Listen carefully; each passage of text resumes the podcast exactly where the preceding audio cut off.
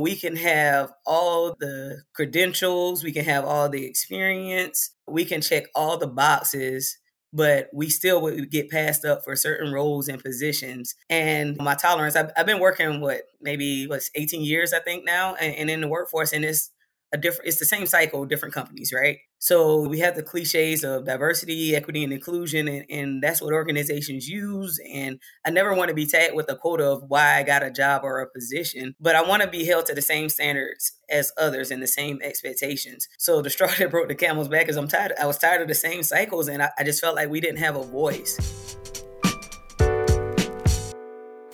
Welcome to Smart Career and Money Moves, a podcast for professionals seeking fulfillment and purpose in their careers.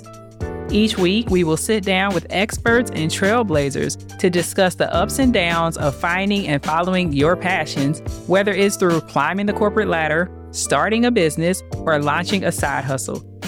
So let's get into the show.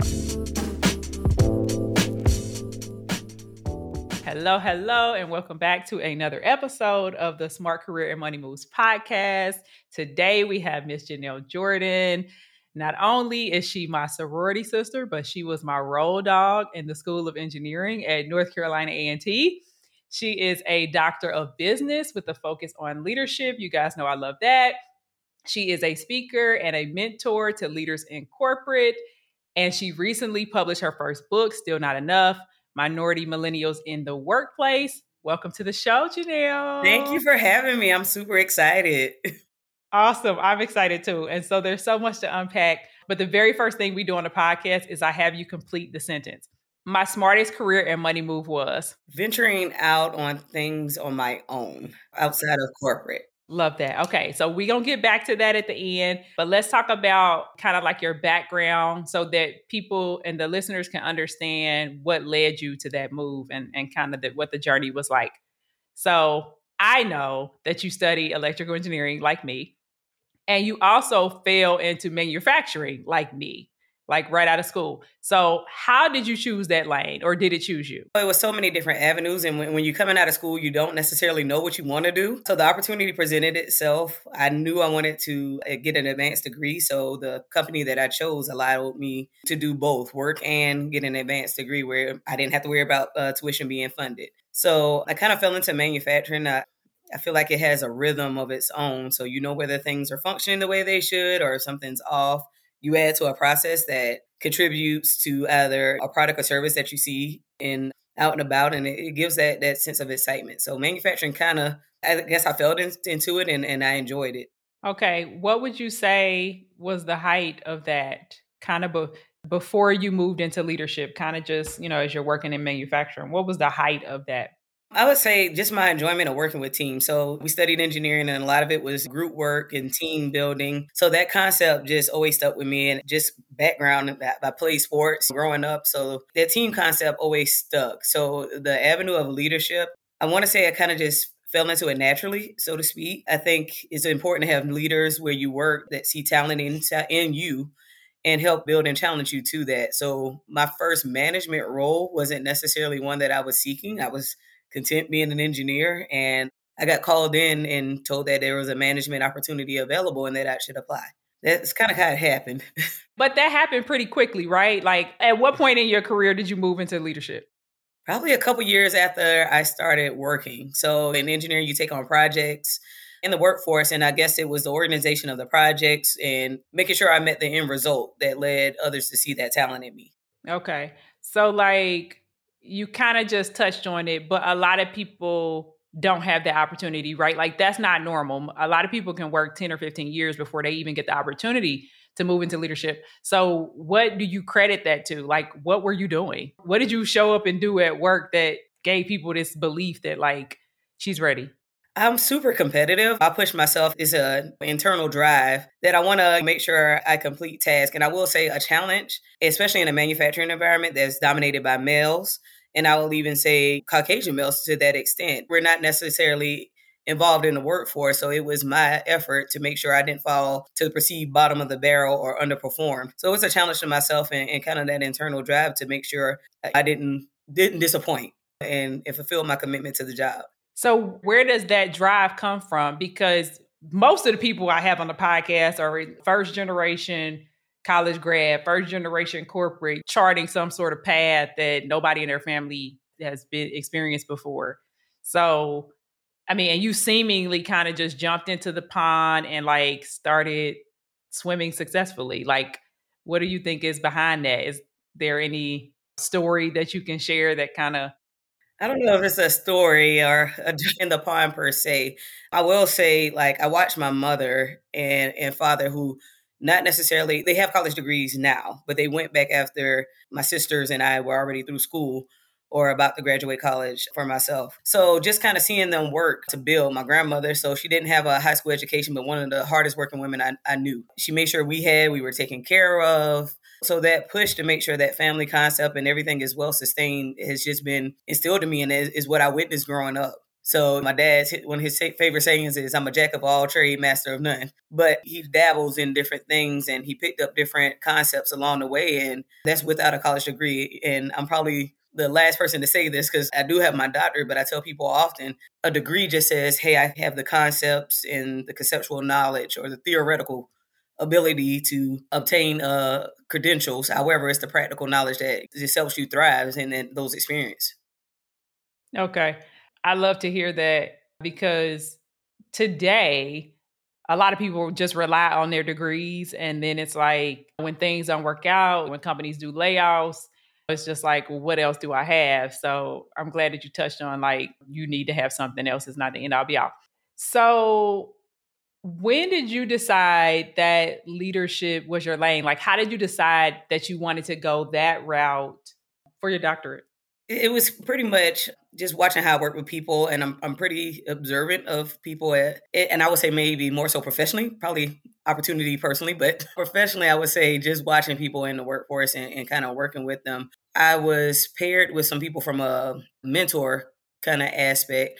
And some of it was because of my physical traits, but other others, it was because it was naturally linked. I learned the concepts of managing up and taking those lessons from others. So my challenge when I go to work is how do I make my team function when I'm not there? That's how I deem success when I'm working. Pretty much, how do I keep my phone ringing when I'm not there? The team is, is fully functional. And it's the ability to train and empower the associates to do and think in, in how you would kind of have a, a task executed. So not to say I, w- I want a robot, so to speak, but more so I use the concept, I don't care how you tie your shoes, just tie them. So as long as we can, I don't care if you loop, swoop, pull, rabbit ears, whatever works for you, right? But the concept and the, the methodical thinking has to be there in order to have execution. And failures occur, occur or opportunities from every decision that we make is how we speak to the rationale of the choices we make. And how do we move forward? So that's what I try to instill in the team. I got that early on. Some of that was the coaching I received where I wasn't penalized per se for my way of thinking, but I just needed to, be, to speak to it. So I've had some some managers, some mentors along the way that made me think, okay, what different concepts can I bring to this? And it, it I don't need anybody to give me a full directive of how to execute, but take my personal thinking and, and implement it. You said a couple of key things there. I don't need full instructions. And I think that's a level of confidence, right? Do you consider that a level of confidence? Because I just, a lot of people that I experience who, you know, my clients and just people in general, mid-level career, they don't even have the confidence to think and like try something and like just this disconnect that like, that's what we're actually in these roles to do. It's like, right. Think and like bring something to the table. Well, people are so scared. Where do you think that confidence came from? It's just in your ability. So one thing somebody always just said, nobody's going to be your advocate better than you can for yourself. So you have to be confident in your ability. The biggest confidence booster or reflection is saying you don't know, but you're willing to learn and going to seek that information. You have to build confidence in your ability or nobody else would, you won't have credibility behind it. It's kind of hard to lead others when you are questioning yourself. The strength of a team, they always look at the leader and how they respond. I feel like it's almost a carbon copy in some aspects of how the team functions. Like, of course, it's not a perfect storm, right? You'll have some some people on the team that you might want to take a different approach with, or they might not be the right ones on the bus. How do you coach them and challenge them? And at that point, have you given what you need to for them to perform adequately? But it's funny because you said confident. Question this with in a conversation with somebody the other week. is there a difference between confidence and arrogance? So uh, you may want to make sure you don't want to give off such an arrogant stance. But if you're a student of your, your trade and whatever it is you do, you always go in and speak factually. You you never go off of the word or the strength of someone else. You you verify facts and you go from there. My next question is kind of, I fell in love with leadership through bad bosses. Yeah. Right. You know, by like, oh God, I don't ever want anybody else to experience this. Things could have to be different. What was that catalyst for you? Ooh, and I hate to use this buzz word, but I had a similar kind of situation, and it's the unconscious bias. So it made me very aware from a bad boss of, do I have blind spots that I'm not aware of? Am I displaying to my team to where they're where they're not open to coming to me and talking to me? But I always want to make everyone feel comfortable in an environment or setting. And I've had some bosses to where it wasn't always comfortable talking. I think the challenge for me of when I, I felt comfortable bringing it up, one, matter of respect. We talked about confidence just now, confidently speaking on well what I'm willing to accept and not accept. I had a boss kind of talk crazy in front of a team and being very directive. I got the team assembled and, and we corrected. And I talked to him offline, and I wanted him to be very clear of, I'm a person first. I expect respect. And I think that's a part of managing up. All right. So that was the experience of when I give that feedback, how do you do it respectfully? No, you can't go individually to, to people and give uh, everybody on the team feedback of what you expect. Sometimes there are going to be common examples, but the delivery is what is what's important. So that was one concept of, wow, people really don't know how to talk to people. And we always say the golden rule, treat others how you want to be treated. But sometimes in the moment, emotions control us and we react in that environment. And I tried to be very cognizant of that. And I probably get upset more so at myself when, when I feel like people almost take me out of that element because I worked hard to not reflect the bad boss mentality. What's your definition of a great leader? Authenticity. I will say being authentic, uh, being transparent, open to conversation. I know you say definition, but it's a couple words that reflect that. Somebody that's, that's easy to talk to. Sometimes you're going to have to take off your leader hat and you're going to have to have very honest conversations. I think when you mislead people in their career, that's a setup for failure. They put their career and they're trusting you to help with their development. I think you have to be their biggest advocate. Sometimes I've seen leaders try to be a, a bit selfish to where they build positions around people and they try to prevent them from promoting up through the organization for own, their own selfish gains. So I think you have to be a big advocate for those that, that you're leading on the team. So, but be yourself. You don't ever want to, it's hard to, to keep up with a facade of who you're not. And I think people, they key into that. They, they read into you and they want to feel comfortable in who they're dealing with and not kind of the Doctor Jekyll, Mister Hyde, not sure of who they're going to interact with on that day. So that's kind of a good definition of a leader, but what you speak of confidence and being sure of what you want. But more importantly, you have to set the vision for your team. You have to set the cadence and, and, and establish expectations. But a big part of a definition of a leader is also holding people accountable. So what advice do you have for people who are not in leadership positions? How can they use your definition of leader, the words that, and descriptions that you just gave? How can they use that to help them further their career, you know, before getting the title? It's going outside of the bounds of the eight hours that you work or however many hours you work. And it, it's funny because I, I uh, had a discussion with a young lady yesterday about this, young in her career, and, and eventually wanting to get to that point. So you you have to kind of be willing to be flexible and, and reach out and delve into things that you're not sure of. And it's going to be a bit uncomfortable, but until you find your niche and, and what works for you, you have to take on outside assignments. So I would say it might be out of your normal realm, but if you know, hey, I want to take on leadership, how do you take on a project and see it through in addition to your normal day-to-day task? I think when people see that you're willing to go beyond the scope of your job, that opens more doors and opportunities for you. And it's how you you lead a team. One of the, the big questions on interviews of tell me a time when. And we love to focus on what the team did overall, which is a team concept is good. But when you're trying to get the job is what did you do? What were your parts? Were you merely a team member or were you engaged in helping to direct and lead the conversation? So I would probably just say the encouragement of stepping outside of your, your normal lane or your zone and taking on additional responsibilities. I mentioned the whole education thing. It doesn't have to be a degree. It could be courses you take. It can be seminars you sit in. It can be podcasts you listen to. How do you hone in on building your craft or what you feel like, you know, you want to build and develop on? Right. So it's what I'm hearing is that it's about initiative. Oh, for it's sure. It's about... Not waiting. And I mean, this is like a huge thing that I kind of model myself after. I always say doing is sexy.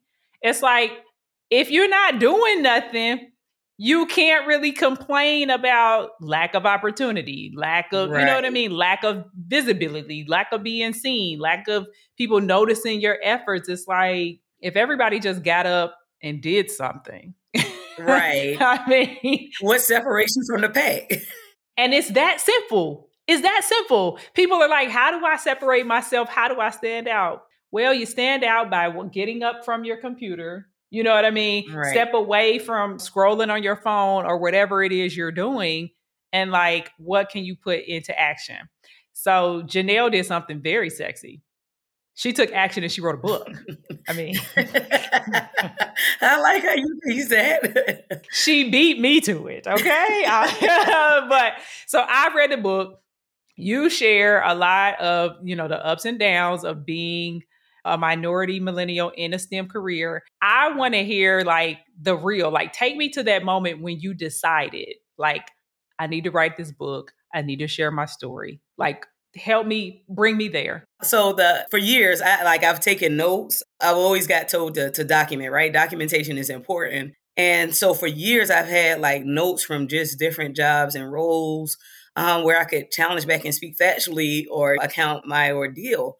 So in the last encounter, in the straw that broke the camel's back, so to speak, is we can have all the credentials, we can have all the experience, we can check all the boxes, but we still would get passed up for certain roles and positions. And my tolerance, I've, I've been working, what, maybe what's eighteen years, I think now, and, and in the workforce, and it's a different, it's the same cycle, different companies, right? So we have the cliches of diversity, equity, and inclusion, and, and that's what organizations use. And I never want to be tagged with a quota of why I got a job or a position, but I want to be held to the same standards as others and the same expectations. So the straw that broke the camel's back is I'm tired. I was tired of the same cycles, and I, I just felt like we didn't have a voice in the workforce. A lot of conversations, and I, I got asked before, who did, who's the book for? Is it for millenn- uh, for minorities?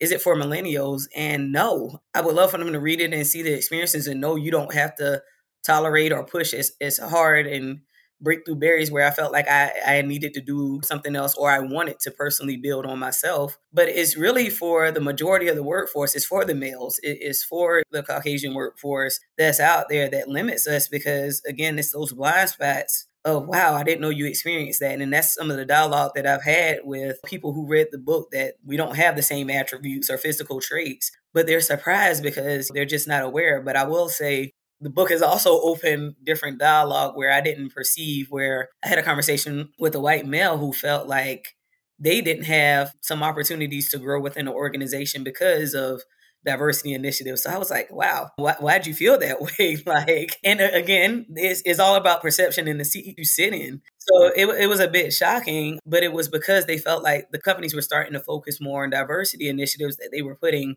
females and, and Black and Hispanics, melanated people into these positions because they were trying to fill quotas or or expectations for, for diversity initiatives. So that's why I wrote the book. And I, I feel like that's not it. It's starting the conversation, but I don't think it's, it still needs something more, if that makes sense. Because I still feel like when you put people on a slate of paper, and it's something I had a conversation about uh, recently with someone, most people that don't fit into the that category of minority millennials, because we still have the baby boomers in the, in the workforce that were trained by traditionalists, et cetera, and I commend this new generation because they come in with the fearlessness and the ability to speak up that is just unreal. Yeah, yeah, at all. They don't care. At all. So I just want to make sure we're we're carrying this conversation on and we let people know that there's still opportunities out there. So that's the driving force of writing it. And this year, last year, excuse me, around this time, it was like, I'm going to actually do it and put pen to paper. I can speak about it all day. So a couple of things. How did that conversation pan out? I've never actually had that conversation with anybody. And I, you know, it's all around the media. Here's the cheat code to making a career pivot or to getting promoted. First, you need the skills to do the job or the ability to learn how to. Second, you have to be able to market and sell yourself as the best candidate for the job. I created the Career Brand Accelerator as a professional development program to help you become a master at marketing and selling your skills so that you will always have the tools you need to make a career change. Because let's be honest, it's easy to get a new degree or certification or even to revamp your resume, but nothing quite prepares you for establishing your brand and for finding out what makes you unique so that you can stand out from the other job candidates in today's competitive job market. I have good news for you. You don't have to navigate your career on your own.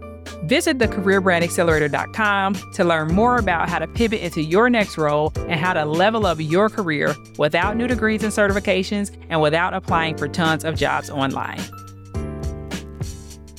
So I'm actually wondering, what is the other perspective? Were you able to, who persuaded who? Where? How did you guys leave that conversation?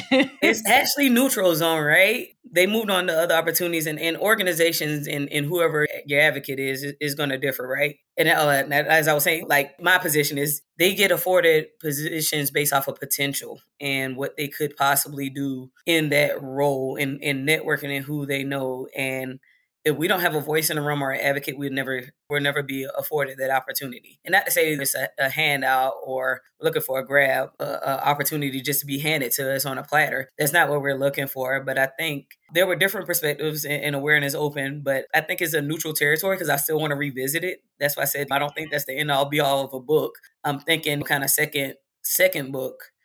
How do I get that perspective and capture it all and, and tie all of it in and get those thoughts out? Because it was something I never thought of, somebody, a white male, feeling this way. It was pretty shocking. So it, it was just kind of neutral, so to speak. They said they ended up leaving an organization, uh, the organization after that, and found another opportunity. But again, they, I can only imagine that they had things that they were challenged with as well. And sometimes people just don't want you in that role, right? So yeah. maybe... from that that side or that seat, it might have been the same thing I was experiencing as a minority my, millennial myself.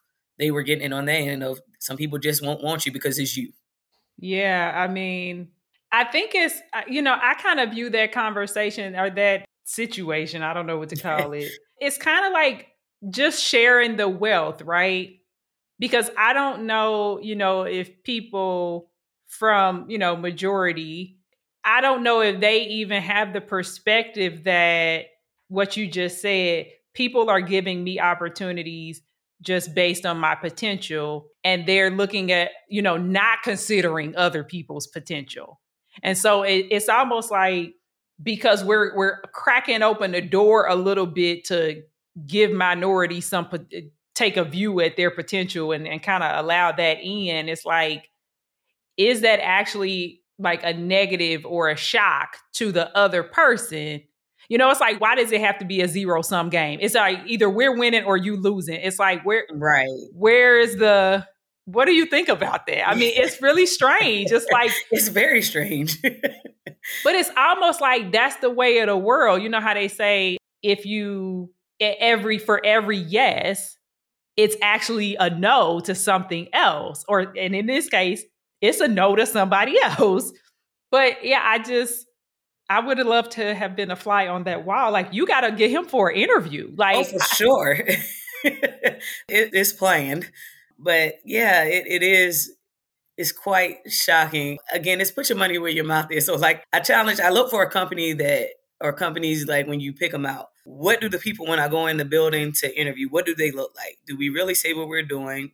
Does it reflect a place where I feel like it's a safe space and it's a level of comfort?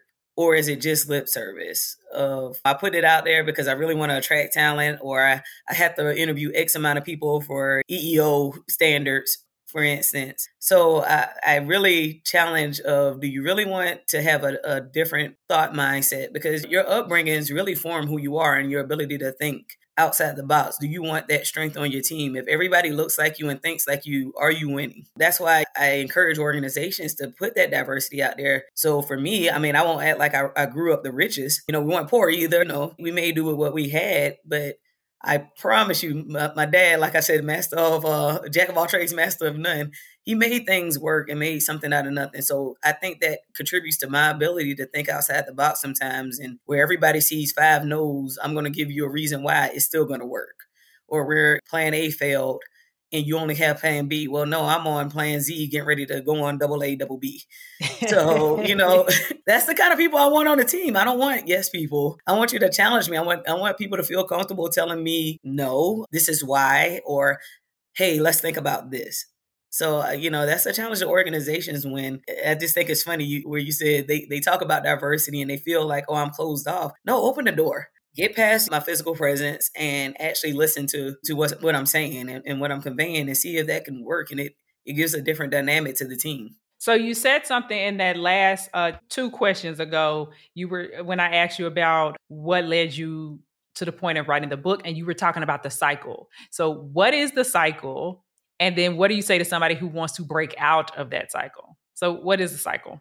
The cycle is you go in for a position. And, and for, for me, the first time when it was abundantly clear, you, you had thoughts of whether or not something was in your favor or not, or whether you really met the mark for getting a job. But the first one where it resonated was I went up for a job, and I talked about it in the book, and, and it was a technical role that I was applying for. And the person who actually got the job had like a a liberal arts degree or something um, to that extent. And I'm like, wow, I have the experience. And they were like, well, no, they got it because they worked here. They, you know, for X amount of years, they bring this knowledge of this area. But I'm like, okay, so I checked the box in the categories of the technical aspect, the degree, the experience of working with the company, willing to learn, eagerness. They give all the aptitudes on the job description of interpersonal savvy, business acumen, check, check, check. But it still wasn't a qualification for me to, to get the job. And I wasn't allowed an opportunity to learn or grow because that person had been there fifteen years and I had been there a couple years.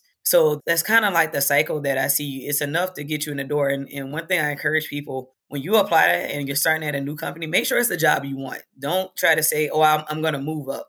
Like, be very intentional about the job you're applying for, because that move up is very challenging. You can come in the door and get it, but progressing through some time is a bit of a barrier. And also it's the the people who've been there for fifteen years and they haven't moved. And, and sometimes companies feel obligations to give them a role. Well, no, you've been there for fifteen years and you're in the same position, or you haven't accelerated. There's probably a reason for that. So I hate to say so bluntly, but it's a reason. But that's the cycle that you see, because you'll put in for these positions, you'll check the box. But because you have Joe who's been there for fifteen years and decides he wants to do something different, or he's been turned down for opportunities, well, coach him up. Tell him transparently, this is the development that I see you need. This is the career path I think you should take. And maybe you're not a leader, you're an individual contributor. And that's where I think you fit most. So those are the honest conversations that need to happen. But sometimes companies fall in the, the pitfalls of the cycle of, well, they've been here and I really should give them an opportunity. Well, don't decide on my ambitious path in year two that that's when you're going to give them that opportunity. And that's what I've, I've experienced personally. I think it really boils down to, and I've seen it just like you described time and time again, I think it really boils down to managers, like people managers who are not actual leaders. And that is what, ooh, to my core. Yes. Like, I'm going to have an attitude, but that is the result of that, because this is a manager who doesn't realize that, like, your job is actually to make people better. Your job is to upskill this organization and to help people learn and grow. And so just because you took the easy route out, and you didn't try to coach this person over the last fifteen years. Now you're trying to make up for it and heal your own guilt. And it's like, well, let me just give them a promotion because they just been here. And it's like, no, your job is not just to shuffle people along, right? This ain't elementary school where we right. just no child left behind. Like, you are supposed to be taking an active role in, like, fostering this growth. I mean, Lord, I could go on and on. Oh, absolutely. And I, I fully agree. It's the participation generation, which is getting worse now. But, yeah. you know, everybody needs to get an award or say, good job. No, sometimes it's not a good job. Like, it's just not. You need to do more, uh, you know, take the, the awards and accolades away and really just say what it is. I can appreciate constructive feedback more than anything. Feedback's a gift. You you choose to use it or you don't. But that's definitely a gap where we put people in positions. And, and sometimes it's because, oh, they know the process. But it's it's to what you said. You're supposed to mold people. It's, it's talent development that's supposed to take place. You don't have to be the expert. You're supposed to have a high level, be able to communicate up, down throughout the organization and guide and lead your people in organizations. Like my team I have currently, love them to death. And I was, we were looking at something the other week and I was like, well, where is this list? Why, why don't I know where this list is? And, you know, how do I get access? And so they laughed and they were like, we'll give it to you, but you don't, you don't need to worry about it. Just load the wagon. They were like, we got it. So I love that. Like I wanted to learn, like, how do we mold this together? But they, they had a tool that they were working on and trying to make the process a little bit more seamless. And I was like, well, wow, let me learn this so I can help. They were like, no, we got it. So that's really what should be taking place when growing a team and not just based off of what you know. And I think that's how you know if you're getting the job done. I mean, that's a sign that you're doing a great job with your team, because that's all, like, always have been my perspective. I I was always the one telling my manager, like, yeah, no, I don't think you need to come to this meeting. Right. I don't think you need to do that. It's, yeah, it's just like when that's a sign that, like, this person understands the levels and and when you can do your job and you're like, there are some things that my manager's involved in. Like, I want them to be thinking about something higher up. Right. You know, this is like stuff we can do. Exactly. I'm glad they checked you on that, but we've all been there. Uh, same oh, thing. Yeah. I told my manager the other week, he got, he came in for something. And I was like, yeah, I would never have you help me with that. He was like, well, why?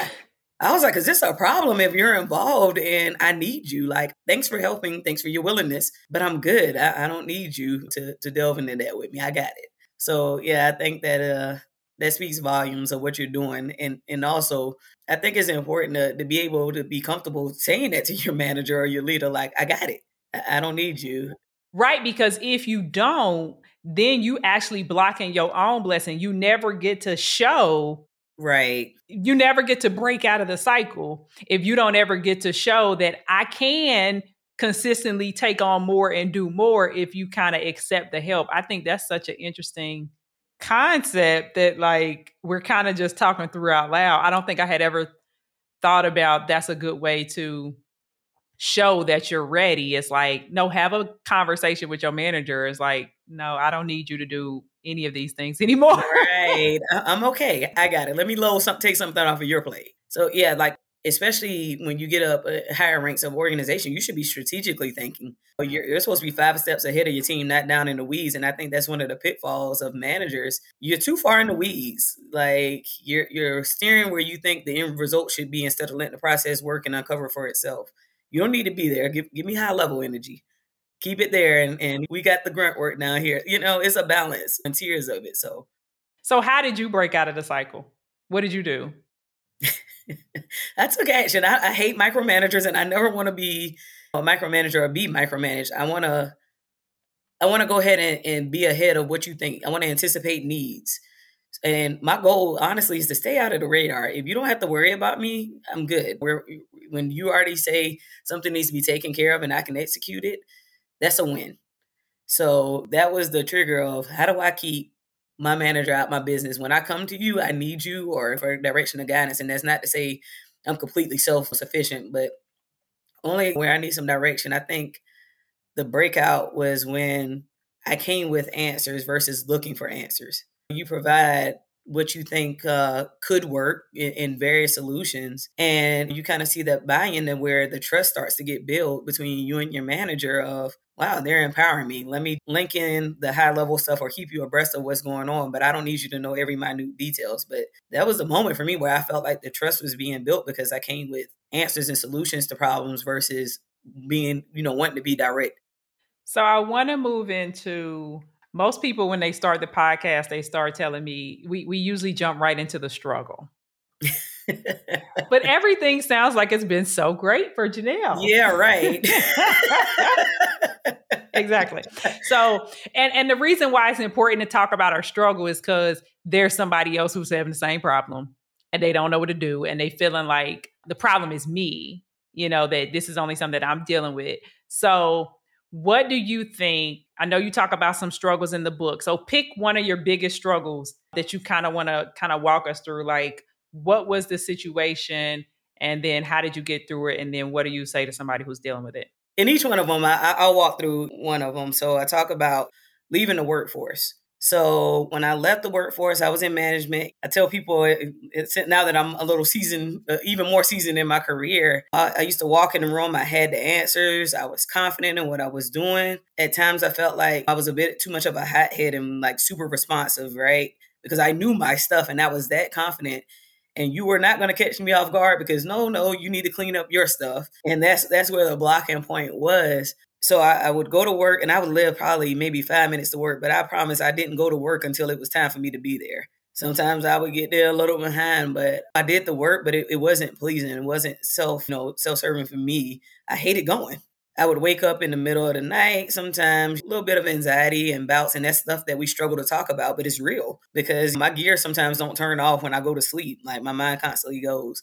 So I'm in this environment. I hate it. I'm working. I took a pay cut to go there, a significant one. They said some overtime. I was working like six, seven days a week. So I'm like, why? And I went and I was talking to a manager about, I, I felt like I started to become a dumping ground. So a customer came in and I was actually about to do a, an interview, and it's probably not my, my most glaring moment of professionalism, but I'm being transparent here. But I was doing an interview, and right before the interview um, was to take place, I got told, well, we told the customer that it's in your area and you're responsible and this is a timeline, and it was just so untrue. And I was like, it's a hard one to swallow.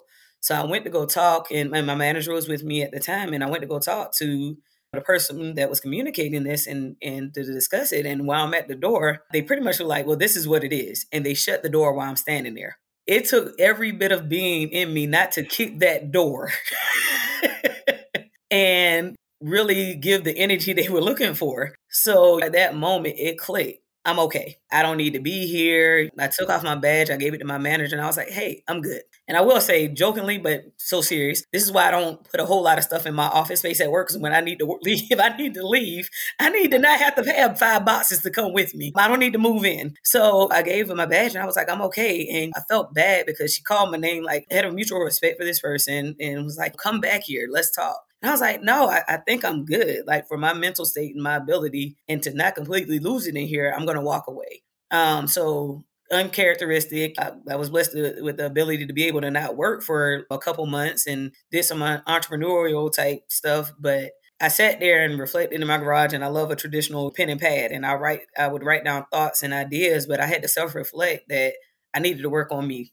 People can't take me to that level. I can't be that frustrated. And when we talked about confidence and arrogance earlier, it's about it's a balance of it. But I knew I needed to self-reflect and check my attitude on, on some aspects. Like I had some ownership in that too. Everybody doesn't, they're not going to be acceptive of who you are and what you bring. They're going to put some challenges for you. It's how you respond to those challenges. So that was a big struggle for me, and, and being a bit vulnerable during that time, and emotional roller coaster where you crying and you like, look, I just want to sit in the house. I got to figure out life. And then eventually getting a kick in the butt and, and saying, all right, it's time to get up. And I will say, it's not all in what you do individually. It's who you surround yourself with, your team. You have to have those people around you that challenge you to do more and tell you, all right, you, you've moped enough. Or the the fact check you of, no, you really could work on this. So that that was super important. And the best advice is self-actualization, realizing who you are, where you have opportunities to grow. Like I said, feedback's a gift. When people give it to you, I won't say that everything that somebody tells you is going to be true, but you have to kind of sit back and be vulnerable to what they're saying. And does this work for me? Is it really who I am? Or do I want to be perceived this way? Don't compromise yourself in it. But that's the best advice, is do a self-check every once in a while. It's super important. Thank you for sharing that, because I think it's important, you know, to take stock. All feedback comes from somewhere. It comes, you know, like you said, it may or may not one hundred percent apply to you, but you gave off some sort of vibe. Right, right. They received this vibe from right. somewhere. So it's important to just take the gift. So you talked about stepping away from the workforce. So was this at the point when you were saying you made your smartest money move, your career money move, where you started doing some things for yourself? Oh, for sure. So my cousin, which I consider a brother, so we do the brother-cousin term, he was venturing out and opening, ironically, a liquor store. So it was him and my uncle initially, and then I, I was helping with the startup phases of it. And then eventually I got into it with him. And sitting there and, and taking organizational practices and putting it into private practice, and then looking, how do we expand and build from this? So during that time frame of me not working, we did the liquor store, ended up doing a car wash and walk-up convenience store. It's like, how do we build on real estate? So as my brother cousin stated, they're not put, they're not building more earth. So how do we acquire property and make it work? There's some lessons learned. And I would, I would love to say, yeah, I opened up ten chains after that, but it's a learning lesson, right? Health insurance is really expensive. So I came back to work. So that was one. But I was like, okay, enough of a break. But two, when you're not running your own business day to day directly, it can be a bit of a financial burden and a challenge. So from both he and I work full time and, and significant roles of responsibility. And from that, we decided to get into the commercial side of things. So we rent the properties now. So we took the businesses to where it was draining of our time and kind of financially, and, and we're starting to make the physical assets work for us more so. And I know you can you can relate to that. And yeah, I mean, because that's something corporate can't give you. Oh, yeah, for sure. For me, and I want you to talk about why you feel like that was the smartest move you made and what it does for you. For me, it's that freedom of exactly what you said happened to you. When you are running in that cycle and you decide that like, no, I want off for whatever reason, just like you, I mean, you had to step away because you're like, I don't even like who I'm becoming for real in this. And so for me, it's just the freedom of like, when it's not working no more, it's not working no more. Oh yeah, for sure. For sure. It's like a bad breakup then. You're in a yeah. toxic relationship. But yeah, I think it's important to have residuals on the side. And I think it gives you that that freeness, that opportunity, like like you mentioned, to walk away and let let also organizations know I got other things that I'm I'm going for. Like I'm not locked in, I'm not tied in. And I have other options sometimes. And I think traditionally, like, especially when our parents were working, they would work with companies, work for companies pretty much their whole life, right? Or at a minimum, ten years. No. Uh, and they would deal with like the stresses of the job. But I want to have that flexibility that if I need to step back and do something different, that, that luxury is there. And it's something I own. It's something that I put my my equity into versus making the money millions for an organization for the work you put in. So I always joke, it's my, my retirement plan long-term when everything's so expensive, we can't afford to, to retire. But I want to make sure we set up generational wealth and the money's working for me. You know, that, you know, you get paid day to day to do, but how do you invest that money and pour it into yourself that's, that has a long-term effect? I got a real question because some of my clients are dealing with this uh, struggle. Gap in employment. It's because you, you, you by choice stepped away from a career, went and focused on your own thing, and then successfully got back into corporate when you felt like it. What advice do you have for people who are struggling with the fact that there's so many layoffs going on in the last eighteen months? It's like, I feel like my gap in employment is like a tarnish on my record and nobody's ever going to want me again. Like, is that true? No, but it's also important to what you do with your time while you're off. Are you working to build yourself or your growth? Like mine was kind of from an entre- entrepreneurial aspect. My latest gap before I, I returned, and it was a shorter one, but it was trying to push the book. It was something that was going to benefit me in the end. Don't sit down and slump and watch soaps or whatever you do when you're home. How do you take that and what you learn and grow from that period of time and you put it on your resume? You put that as skill sets that you picked up, whether it was a course you took, whatever, you still have to hone in. There's a lot of free stuff out there that we we have to dig into. And I don't I don't want to say, oh, everybody go get a, a business, go open up your L L C or whatever. That's not what I'm what I'm saying, or buy properties, because everybody doesn't have that luxury. It's what you're doing in the time and how you can list that as a skill set on your resume to justify your gap in employment. And don't go in into an interview and fudge it, right? People see straight right through what you're saying of, oh, well, I yada, yada. And they're like, okay, that's what you did. I, I think you just flat out tell them, these are the things I worked on while I had the gap, or you explain. And sometimes it's, it's family reasons, personal, et cetera. Speak to it, own it. you took that time, you needed it. And that, that shows self-reflection of yourself. Yeah. Some employers might not get it, and they, they might be hesitant of, oh, they tend to walk away from the workforce and they only work X amount of time and be away for nine months. I don't, wouldn't encourage it to be a repetitive cycle of making it happen, but I think it's important that you utilize that time that you're away to build and not just just wait. Sometimes it, you won't get paid for some of the things that you want to do. Is, is sometimes the payment is time. So yes, you're not working and then there's a gap, but figure out freely, can you volunteer to do something? Can you learn a skill while you're out? So it's, time is a, a resource that we don't put value to sometimes, and you can't get that back. Like it, it's super valuable. So just how you use it. And I, I love that. What I was trying to interrupt to say was that it's not necessarily a negative that you weren't working per se. It's negative if you weren't doing anything productive. Correct. Correct. Yeah. So find a, a way to uh, communicate what you were doing that was productive, and like not diminishing it either. Right. Because like you went to write a book. I mean, I could see in a world where somebody's mindset could be like, well, I was just writing all day. You know, right, it's like, right. No, you were putting out something into the world that is going to help somebody. So it's all in your perspective. But Janelle, you have a truly inspiring story. You know so much. You share so much. What are you reading? What are you listening to? What can you share with the audience that is helping you, like right now, helping you grow, helping you continue to stay grounded, confident, all those things? So this would be a gift and a curse of some, because everybody's not super religious, and I'm not going to act like I'm a Bible thumper either, but I do take time to meditate and spend time with the word. That's super important for me. But outside of that, like find the the channels that where you want to see yourself grow and develop. LinkedIn, super powerful tool. If you haven't followed Jerry Dozier, please do.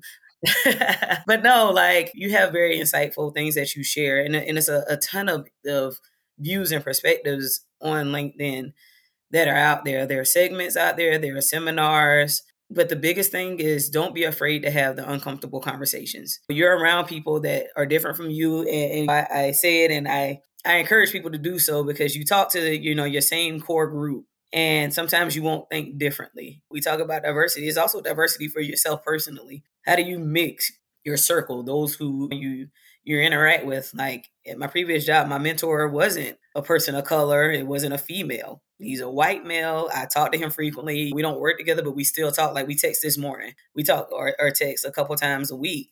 So just having a good balance of people is super important. I talked about circles and making sure people give you different things when you need it differently. I won't say I have like a hundred friends, like Facebook friends. That's the fallacy of they're really your friends. It's it's that core group that you can reach out to and talk to. And it might not be daily. It, it's just when you can reach them and they pour into you. Full transparency here as we talk. Like I spoke to you during the time when I was writing the book. Like that was super helpful. Like it, it energized me. Like I was super excited when we spoke. So it, it's people who are around you that keeps that balance for you. And, you know, when you work hard, you got to play hard too. And that's who, like, it's a work-life balance and people talk about it. No, be it. Self-care is important.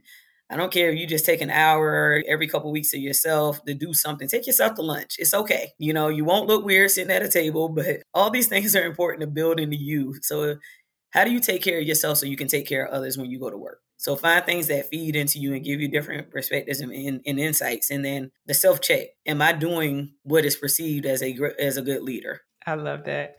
Uh, the listeners want to keep up with you. They want to follow you in your journey. They want to know where they can get this book. How can we support you and all the things you got going on? So um, I'm on social media. They can look me up uh, via my name, uh, Janelle Jordan on Facebook.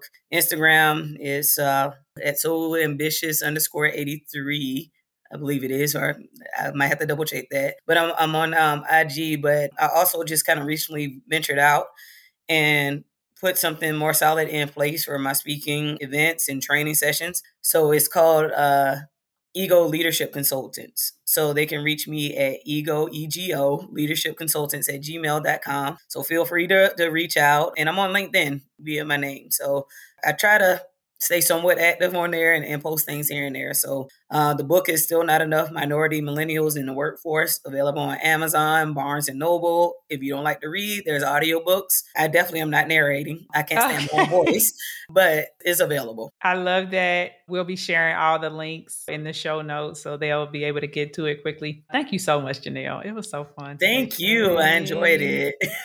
All right. Thanks, guys. Thank you, thank you, thank you so much for listening in today.